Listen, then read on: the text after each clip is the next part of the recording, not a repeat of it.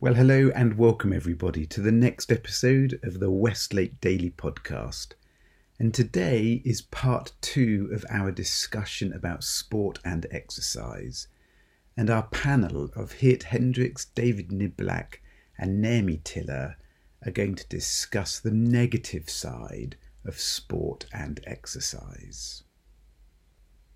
Okay, maybe we can talk about the negative side of sport and exercise. I think one of the things that strikes me now, in the past, I think people would have said that when it came to issues with body image, this was something that women struggled with. I think increasingly we see young guys who struggle with body image with the presentation of this perfect male body that is fit and honed and so on. Let's just talk about the negative side of sport and exercise and how we see ourselves, how we can get too much worth from it, how it can become a God replacement in our lives. David, would you say anything about that?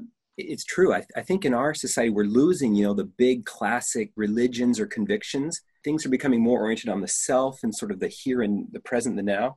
And I think sports does offer a lot, and it's precisely because it offers a lot that it can be a tempting sort of pseudo religion. Yeah. It's offering health because we're all dying, and I think we're all scared of death, and so we we can fight back by saying I'm going to be as healthy as I possibly can.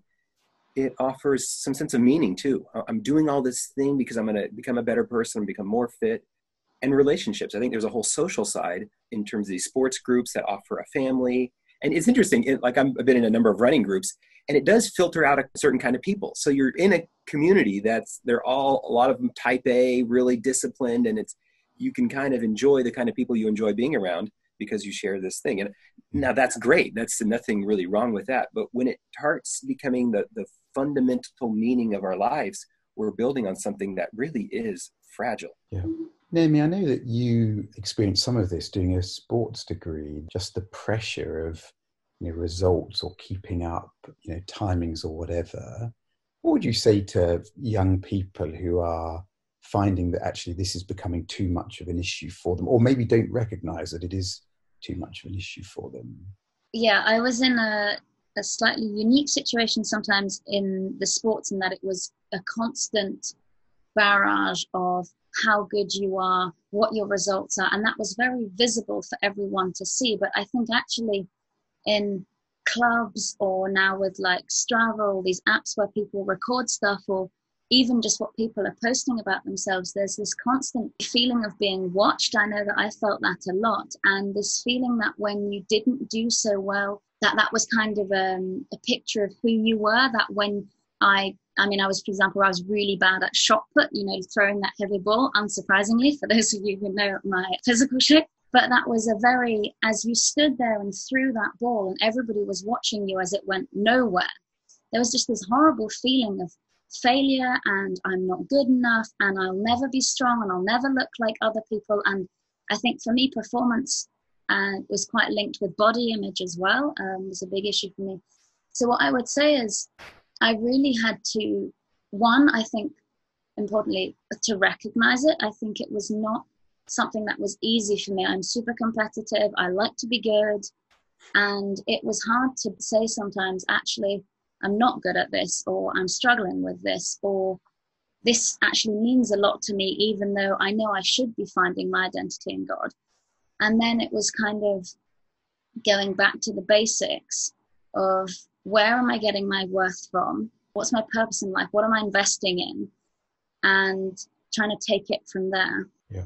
Geert, would you say anything? I mean, for me, the comparing with others is the big thing. I see it a lot with the, the top athletes in the in the big sport events. You always want to be stronger. You're never strong, big, good, uh, whatever, tall enough. And I was just reading uh, earlier this week, 1 Corinthians 6.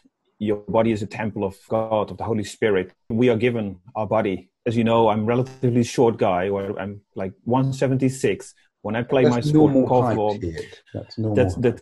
When you play that sport in the Netherlands, you're playing against guys who are like two meter tall. You realize that when you're rebounding, you have to jump slightly higher than some of the other people around you, which is frustrating but at the same time we need to learn i need to learn to be thankful for the body that god has given me. I'm unique. We are all unique. God has given us abilities and he has created us in his image. And i think that's something that, that requires discipline that requires trust in the lord that yeah. you you need to go from that position into your activity your exercise your sport and really trying to stop comparing yourself to others and being thankful for the body that god has given you. Yeah. There's a whole study on what the New Testament says about not comparing yourself to others. David, you know, you're somebody who clearly sport means a huge deal to.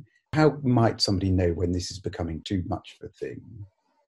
That's a that's a good question. I I remember one time we were training for the Boston Marathon, my friend and I, and we had calculated how much training we needed to do, and every time we skipped a training, we, you know, that would shave off so many seconds from our time. And so every day we were under this pressure. We got to go out and run. And I remember one day I was out running and I, I saw myself as a slave to this time. And I hadn't seen myself that way. I'm, I am slaving after this time. And it's not, I signed up for slavery and I realized, wait, I don't need, you know, if it's a 250 marathon or a 248, this is not the ultimate thing in my life. Hmm. And I think be careful. I mean, we can become idols, always make us slaves. And I think, think, am I am I free here? Am I free to love? Am I free to do what God wants me to do? That's um, that's one thing. I think I try to ask my friends and try to have limits on time. Just look, okay, how much time? There's 24 hours in the day. Is it reasonable what I'm doing or not? I, for example, I'd like to do a triathlon. I think I probably could do an Ironman relatively well, but I've decided it's just too much time. I mean, I, I look at the guys that are doing that. The whole weekend is training. I think that's not where I'm at right now. So I'm going to be happy with running. I think the timing thing is such a big thing especially for young people as well. When you're in a team and the team is doing well, those trainings can go from one, two, you can end up training four or five times a week. And it's really a decision that I've had to make consciously.